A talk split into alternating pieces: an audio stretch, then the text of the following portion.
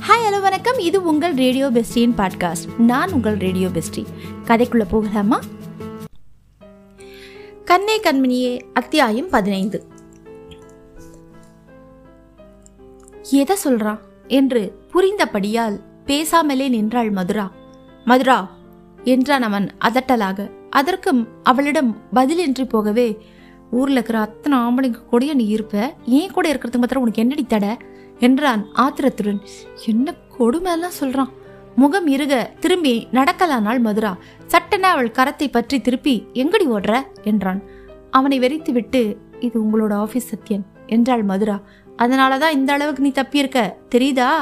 என்றான் அவன் பதிலாக. என்னோட ரூம்ல சுந்தரத்துக்கு என்னடி வேலை? என்று தொடர்ந்து கேட்டு அவன் கையை விலக்கியபடியே இதை நீங்க அபிதாட்ட தான் கேட்கணும் என்றாள் அவள். யார்கிட்ட கேட்கறதுன்னு எனக்கு தெரியும். நாளையிலிருந்து என் ரூமோட முழு வேலையும் உன்னோடது. புரியுதா? என்று உதட்டோரம் ஓர் ஏளன வளைவுடன் தொடர்ந்து கேட்டான். சத்யன் சத்யன் இது அநியாயம் என்று பொறுக்க மாட்டாமல் சொன்னாள் மதுரா. நியாய அநியாயம் பத்திலாம் நீ பேசுறியா? என்று குத்தலாக கேட்டான். அவள் பதில் சொல்ல முடியாமல் நிற்கவும் ஏளனமாக சிரித்துவிட்டு நியாய அநியாயம் பத்தி உன்ன மாதிரியே எனக்கும் கவலை இல்லை என்றான் அலட்சியமாக. ஆனா ஆனா இது வெளியே தெரிஞ்சா உங்களுடைய கௌரவம் என்ன ஆகும் சத்யன்? என்றாள் மதுரா தவிப்போடு. ஏன் கௌரவம் பத்தி எனக்கே இல்லாத அக்கறை உனக்கே என்னம்மா வந்தது? என்றான் அவன் கிண்டலாக மீண்டும் பொறுக்க மாட்டாமல். பாழாக இருக்கிறது என்னோட கௌரவம் தானே சத்யன்? என்றாள் அவள். கௌரவமா? உனக்கா? என்று உறக்க சிரித்தான் சத்யன். உடனேயே அவ்வளவு கௌரவம் பார்க்குறவன் தான் நிறைய பேர் பார்க்குற இடத்துல இன்னொருத்தன் கையை பிடிச்சுக்கிட்டு நின்னியா? ஆ? என்றான் கொதிப்புடன். நான் ஒன்னும் அவர் கையை பிடிக்கல. என்றால் மதுராவும் கோபமுற்று. வினோதனை பற்றி பேச இவனுக்கு என்ன தகுதி இருக்கிறது? அவனும் சினத்துடன் பேசினான். அவன் கையை நீ பிடிச்ச என்ன? உன் கையை அவன் பிடிக்கிறதுக்கு நீ அலோவ் பண்ண என்ன? பாவம் சென்னையில் எப்படியெல்லாம் குலாவுனீங்களோ இங்கே தொடர முடியாமல் நான் வந்து உக்காந்துட்டேன். அழுக்கு துணியை எடுக்க வந்தேன் அப்புறம் வரியாம அப்புறம்? போக முடிஞ்சுதா? அன்று ரெட்டி வேறு வேலைகளை இட்டதும் அபிதாவிடம் முணுமுணுத்ததும் நினைவு வந்தது மதுராவுக்கு. ஏன் என்று இப்போது புரிந்தது. அநியாயமா பேசாதீங்க சத்யன். அவர் என்ன கல்யாணம் பண்ணிக்க கேட்டார். நான் மாத்திரம் மறுத்துறா விட்டா ஓஹோ என்ன மாதிரி இன்னொரு ஏமாளியா? அவனையும் அம்மா கல்யாணம் பண்ணிக்கல? வெறும் மேனேஜர் தானே? பணம் பத்தாது நினைச்சிட்டியோ? முதல்ல அந்த குவைத் இன்ஜினியரு இப்போ இவரோ? ஒருவேளை உன்னோட வண்டவாளத்தை அவனே தெரிஞ்சுக்கிட்டானோ? இன்னும் எத்தனை பேருடி? மேலே மேலே பேசியவனை வெறித்து பார்த்தாள் மதுரா. எப்போதும் இளம் உருவலாயிருக்கும் பழைய காலத்திய சத்யனின் முகம் நினைவு வந்தது. நினைத்து நினைத்து முறுவல் செய்ய வைக்கும் சிறு சிறு கேலி பேச்சுகளும் அமர்ந்த குரலும் நெறித்த புருவமும் கருத்த முகமும் கொடுமையான வார்த்தைகளும் அடியோடு மாறி போய்விட்டானே ராமனாக இருந்தவன் நேர் எதிராய் ராவணன் ஆகிவிட்டானே ராமனே ராவணன் ஆகி போனால் காவலுக்கும் கருணைக்கும் யாரை நாடுவது? சோர்ந்து போய் என்னை விட்டுருங்க சத்யன். ப்ளீஸ் நான் போயிடுறேன் என்றாள் குரல் கம்ம. உன்னை விடுறதா? மீண்டும் உறக்க நகைத்தான் அவன். எவ்வளோ கஷ்டப்பட்டு உன்னை கொண்டு வந்திருக்க தெரியுமா? விட்டு விடுறதா? பாப்பா போய் வேலையாப்பார் நான் என்ன வேலை கொடுத்துருக்கணும் அதை செய் என்றான் அதிகாரமாக. அவள் தயங்கவும் நீயா போனோன்னு ஒரு முடிவு எடுத்திருந்ததா நீ இங்க வர இருந்த சூழ்நிலை அப்படியே தான் உன்னை இருக்கு. ஓகே என்றான் குரூர பார்வையுடன். பதில் கூறாமல் மெல்ல திரும்பி நடந்தாள் மதுரா. கருணா நெக்ஸ்ட் என்று இன்டர்காமில் அவன் குரல் பிசிரற்று ஒலிப்பதை கேட்டபடியே வெளியேறினாள். அவனால் எப்படி பாதிப்பின்றி இயல்பாக பேச முடிகிறது? இவளுக்கு மட்டும் வாயை திறந்தால் தொண்டையை விட்டு வார்த்தைக்கு வார்த்தை விம்மல் அல்லவா வருகிறது? கீழே இருந்த டாய்லெட்டில் நிறைய குளிர் நீரை முகத்தில் அடித்து கழுவிக்கொண்டு மெல்ல படியேறி சென்றாள். அங்கே இவளது வருகைக்காக மிக ஆவலாக காத்திருந்தாள் அபிதா. மதுரா மெல்ல படியேறி வந்ததும் என்ன விஷயம்? என்று அமர்த்தலாக வினவினாள். தன் பிரச்சனையிலேயே மூழ்கி கிடந்த மதுராவோ புரியாமல் என்னது? என்று வினவினாள். அடக்க மாட்டாமல் அதான் அதான் சத்தியன் உன்னை கூப்பிட்டானே? என்று பரபரத்தாள் அபிதா ஆச்சரியத்துடன் அவளுடைய பரபரப்பை கவனித்தாள் மதுரா.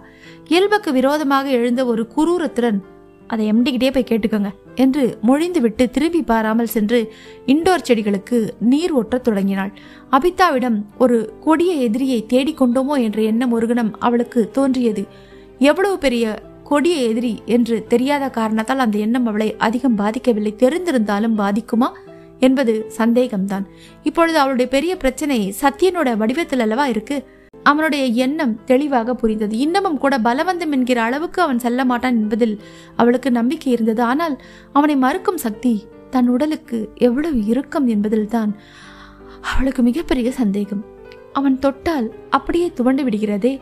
கடைசியில் அவனது பழிவாங்கும் வெறி தன்னையும் அழித்து அவனையும் வெறுக்கடிக்கப் போகிறது. இந்த நிலையிலும் மீனாட்சி அம்மாளுடைய நல்ல பெயரையோ அவருக்கு அளித்த வாக்குறுதியையோ காப்பாற்றித்தான் ஆக வேண்டும் என்று மதுரா நினைக்கவில்லை. ஆனால் அவள் கூறுவதை அவன் காது கொடுத்து கேட்க வேண்டுமே? கேட்டாலும் அவன் நம்ப வேண்டுமே? அவளிடம் அவ்வளவு இழிவான அபிப்பிராயம் கொண்டு இருப்பவன் அவனை ஈன்ற தாயை பற்றி அவள் கூறுவதை அவன் எப்படி நம்புவான்? உறுதியான சான்று இல்லாமல் நிச்சயமாக அவன் அவளை நம்ப போவது இல்லை உடனே அந்த சான்றை சத்தியனுடைய தாயருடைய வாக்கை அடைவதற்கோ எந்த வழியும் இல்லை. இதிலும் கூட அவளுக்கு ஒன்றுமே புரியவில்லை. அவளை நாசப்படுத்தும் எண்ணத்தில் கொண்டு வந்தவன் என்றால் இத்தனை நாள் ஏன் காத்திருக்க வேண்டும்? இப்பொழுது என்ன திடீர் ஆத்திரம்? வினோதனிடம் பழகுகிறாள் என்ற ஆத்திரமா? என்னவாக இருந்தாலும் அப்போதைக்கு அது முக்கியமில்லை என்று ஒதுக்கினாள். செக்கு ஆளாய் மனம் மீட்சி காண முடியாத அன்றைய பிரச்சனையிலேயே மீண்டும் மீண்டும் மூழ்கியது. ஆனால் அதை பற்றியும் அதிக யோசிக்க முடியாமல் இடையூறாய் ராம்நாத் வந்து சேர்ந்தான். ஷாப்பிங் சென்டர் வரைக்கும் என் கூட வரியா? என்று கேட்டான். அது கீழே கீழ்த்தளத்தில் என்று விளக்கியவளை இடைமறித்து அது இருக்கிற இடம் எனக்கு தெரியும். சில முக்கியமான ப்ரைஸஸ்லாம் நான் வாங்கணும். அதோட கையில் பணமாக எடுத்துகிட்டு வரல. என் செக் அங்கே ஒத்துக்கிறதுக்கு நான் இங்கேருந்து ஒரு சாட்சியை கூப்பிட்டு போகணும். என்று விவரித்தான். அவள் மேலும் தயங்கவும் நாமும் ஃப்ளோர் மேனேஜர்கிட்ட நான் பெர்மிஷன் வாங்கிட்டேன். ஏன்? அவங்க தான் வந்து இப்படி ஒரு வழியே எனக்கு சொன்னாங்க. என்று வற்புறுத்தினான். வேணும்னா நீயே கேட்டுக்கோ. என்று அவளை அபிதாவிடம் அழைத்து சென்றான். அபிதாவும் ஆம் என்றாள். எனக்கு வேலை என்று தொடங்கிய மதுராவை அபிதா இடைமறித்தாள். அதை சுந்தரத்தை செய்ய சொல்றேன் என்றவள் குரலை தனித்து பெரிய கஸ்டமர் இவர்கிட்ட மறுத்து பேசி எரிச்சல் முட்டினா சத்யனுக்கு கோவம் வரும். இவரை காத்திருக்க வைக்காம போயிட்டு வா.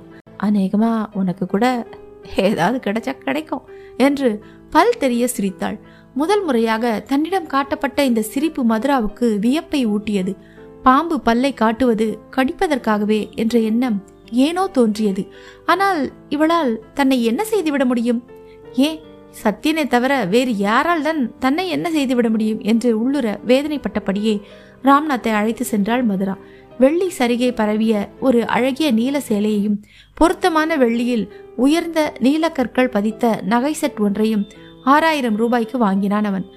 உன்னோட ஹெல்ப்புக்காக என்று காதணி ஒன்றை அவன் பொறுக்கிய போது மரியாதையுடன் மறுத்துவிட்டு சென்றாள் அவள். தெரிந்தவர்கள் நிற்கிறார்கள் போலும் என்று எண்ணியபடியே அவளுடைய மெல்லிய இடையும் இடைக்கீழ் கடையையும் தொடைகளையும் ஒரு கோணல் பார்வையுடன் அளவிட்டபடி நின்றான் அவன். அந்த சேலை நகைகளுக்கு இந்த உடம்பு ஓகேதான் அவன் அவ்வளவு நம்பிக்கை பெற காரணம் இருந்தது. முன்தினம் மதுவுடன் மதுரா வராதது அவனுக்கு ஆத்திரத்தை அளித்தது. அபிதாட்ட பேசும்போது அவனை உணர்ந்த அபிதா அவனை மேலும் உசுப்பி விட்டா. அவ பெரிய புளியங்கும்பு தேடுறவ நீங்க? என்று இழுத்தாள். சாதாரண நிலையில் இருந்தான் என்றால் புளியங்கொம்பு தேடுகிற பெண் ஏன் இந்த வேலை செய்வானேன் என்று தோன்றியிருக்கும் ராம்நாத் இருவகை மயக்கங்களில் இருந்தவனாயிற்றே. நானும் பணக்காரன் தான் என்று வீராப்பு பேசினான். அதை காட்டினா தானே அவளுக்கு புரியும் என்று மெதுவாய் சிரித்தாள் அபிதா. இப்பவே வர சொல்லுங்க நான் காட்டுறேன் என்றான் அவன் வேகமாக. அடே அப்பா என்ன அவசரம் என்று கேலி போல சிரித்தாள் அபிதா. சாரி இப்போ அவளுக்கு வேற ஒரு என்கேஜ்மெண்ட் இருக்கு என்றாள் தொடர்ந்து. அடடே இங்கே அதெல்லாம் கிடையாது நினைச்சனே என்றான் ராம்நாத் வியப்புடன். காம்ப்ளெக்ஸ்ல கிடையாது ஆனா இவ தனியா செய்யறா என்று கூசாமல் சொன்னாள் அபிதா ஓஹோ என்றான் அவன் தொடர்ந்து இன்னைக்கு அவ இல்லைனா பரவாயில்ல இங்க ஒருத்தி இருக்கான்னு தெரியாம நான் தேவையில்லாம இன்னொருத்தையை கூட்டு வந்துட்டேன். சரி ஓகே நாளைக்கு அனுப்பிடுறேன் அதுக்கப்புறம் நான் யாருன்னு அந்த பொண்ணுக்கு காட்டுறேன் பாருங்க என்று பெருமை பேசினான். மறுநாள் கூட்டி வந்தவளை அனுப்பி வைத்தான். நகை செட் வாங்கினான் ஆறாயிரம் ரூபாய். முதல் தடவைக்கு இது போதும் என்று எண்ணினான். ஆனால் நின்று பேசாமல் அவள் சென்ற விதம் மனதில் உறுத்த யோசனையோடு அபிதாவிடம் வந்து நின்றான். பத்து நிவேஷம் போடுறதுல அவளுக்கு கொஞ்சம் ஆசை. பரிசெல்லாம் கொடுத்துட்டு பாருங்க. அவ மூடு சரியில்லாம தயங்கினா கூட நீங்க ஆம்பளை இல்லையா? என்று மேலும் சீண்டி விட்டாள் அபிதா. மேலும் அவன் புத்தியை மழுங்கடிக்க உங்க ரூம்ல பிளாக் டாக் விஸ்கி வச்சனே என்றாள். Oh, ஓ தேங்க்ஸ் ஆனா அந்த பெண்ணை இன்னைக்கே லேசாக சிரித்தாள் அபிதா. திடுதிப்புன்னு கேட்டிங்கன்னா எப்படி? அவளுக்கு வேற என்கேஜ்மெண்ட் இல்லைனா இன்னைக்கு இல்லைனா நாளைக்கு. ஓகேவா என்று குழைவாக கூறினாள். ஓகே என்று உற்சாகமாக போனான் அவன். ஆனால் மாலை எல்லாம் காத்து கிடந்தவனுக்கு கிட்டியது ஏமாற்றமே. அபிதாவிடம் வஞ்சனை இல்லை. அவளுக்கு இருந்த ஆத்திரத்தில் மதுராவை கரகரவென்று இழுத்து கொண்டு போய் ராம்நாத் அறைக்குள் தள்ளிவிட அவள் தயார்தான். எதையாவது சாக்கிட்டு அவன் அறைக்கு அனுப்ப அவள் துடித்தாள். ஆனால் எவ்வளவோ வற்புறுத்தியும் முடிந்துவிட்ட வேலை நேரத்துக்கு மேல் வினாடி நிற்கவும் மதுரா மறுத்து விட்டாள் அபிதா என்ன வேணாலும் ரிப்போர்ட் பண்ணிக்கிட்டோம் ஆனா இப்ப இருக்கிற வேதனைக்கு மேல என்ன வந்துட போகுது என்று தன்னுடைய இயல்புக்கு மாறான அசட்டையும் பிடிவாதமாக ஒரே அடியாக மறுத்தளித்து விட்டு போய்விட்டாள் அவள். மறுநாள் காலையில் அபிதா நீ உன் உடம்பு விளையாடிக்கிட்டு என் ரூம்ல வேலை செய்யறது எனக்கு தாங்கல. அந்த பொண்ணுக்குரிய வேலையை அந்த பொண்ணு செய்யட்டும் அப்படின்னு சத்யன் சொல்றார். நீயே காஃபி எடுத்துட்டு போய் அவருக்கு கொடு என்று அபிதா கூறிய போது மதுரா ஆச்சரியப்பட்டு விடவில்லை. எதிர்பார்த்தது தானே இறுகிய முகத்துடன் ட்ரேயை கொண்டு போய் உட்காரும் அறை நடுவில் கிடந்த டீப்பாயின் மேல் வைத்தாள். முதுகில் ஏதோ துளைத்தது. வேறென்ன? அவன் பார்வைதான். படுக்கை அறை கதவில் லேசாக சாய்ந்தவாறு அவளையே பார்த்தபடி நின்றிருந்தான் சத்யன். கலைந்த தலையும் பைஜாமாவும் வெற்று மார்பும் மனதில் பதிலாக என்றாமா நீ ஏன் இப்படி ராவணனாக பாக்குற? என்று வேதனைப்பட்டபடியே அவனை வெறித்து பார்த்தாள் மதுரா. அந்த பார்வையில் அவன் எதை கண்டானோ நிமிர்ந்து குட். இதே மாதிரி என்னோட ரூம்ல மற்ற வேலையெல்லாம் கூட நீ தான் செய்யணும். ஞாபகம் வச்சுக்கோ என்று அமர்த்தலாக கூறிவிட்டு திரும்பி சென்றான். உதட்டை கடித்துக்கொண்டு வெளியேறினாள் மதுரா. முந்தைய நாட்களின் பதட்டம் படப்படுப்பு ஒன்றும் தோன்றவில்லை. உள்ளுர முடிவு செய்து விட்டதாலோ சான்று காட்டி விளக்க முடியாவிட்டாலும் தான் தவறு செய்தவள் அல்ல என்று சொல்லி பார்க்க வேண்டும். நம்பாமல் நெருங்கினால் உயிரை விட்டுவிடுவேன் என்று கூறி அதற்கும் மீறி அவன் வந்தால் மெய்யாகவே உயிரை விட்டுவிட வேண்டியதுதான் என்று முடிவு செய்திருந்தாள் மதுரா. தாயை பற்றி தவிப்பை கூட இனி தம்பி பார்த்து கொள்வான் என்ற நம்பிக்கை வந்துவிட்டது. இப்போது கூட தற்கொலை உட்பட எதையுமே அவன் நம்புவான் என்ற நம்பிக்கை அவளுக்கு கொஞ்சமும் இல்லை. தாய் வரும் வரை காத்திருப்பான் என்ற எண்ணமும் இல்லை. இப்போதைக்கு அவனை ஏமாற்றிவிட்டு அவன் தாய் வந்ததும் அவளிடம் ஒழுக்கம் கற்பு என்று கதைத்து அவன் தாய் மூலமாகவே தப்ப திட்டமிடுவதாக நினைப்பான் என்றே தோன்றியது. அதனால் அவள் வார்த்தைகளை அவன் காதில் போட்டுக்கொள்ளப் போவதில்லை. எதிர்காலத்தை பற்றிய நம்பிக்கையை முழுவதுமாக இழந்துவிட்ட அவளுக்கு எப்படியோ ஒன்றிரு நாட்களில் இந்த வேதனையெல்லாம் முற்று பெற்றுவிடும் என்ற எண்ணத்தில் ஒருவித அமைதியே உண்டாகிவிட்டது. எப்படியோ புழு போல அரித்து கொண்டே இருக்கும் இந்த வேதனையிலிருந்து விடுதலை கிடைக்கும் அல்லவா? தண்ணீருக்குள் தூக்கும் சுமை போல எல்லாம் பழுக் என்று குறைந்தது போல இதயம் இருக்கும் இடத்தில் ஒரு சின்ன இறுக்கம் தவிர மற்றபடி கனவில் நடப்பவள் போல நடமாடிக்கொண்டிருந்தாள் மதுரா. இந்த கனவுலகம் சிதையும் நேரமும் வந்தது. சுமார் பதினோரு மணி அளவில் அபிதாவின் டெலிபோன் குறைத்தது. எடுத்து பார்த்தாள் ராம்நாத். இன்னைக்கு நக? அவளுக்கு என்கேஜ்மெண்ட்டா என்றான் எரிச்சலுடன். அபிதாவும் துணிந்து விட்டாள்.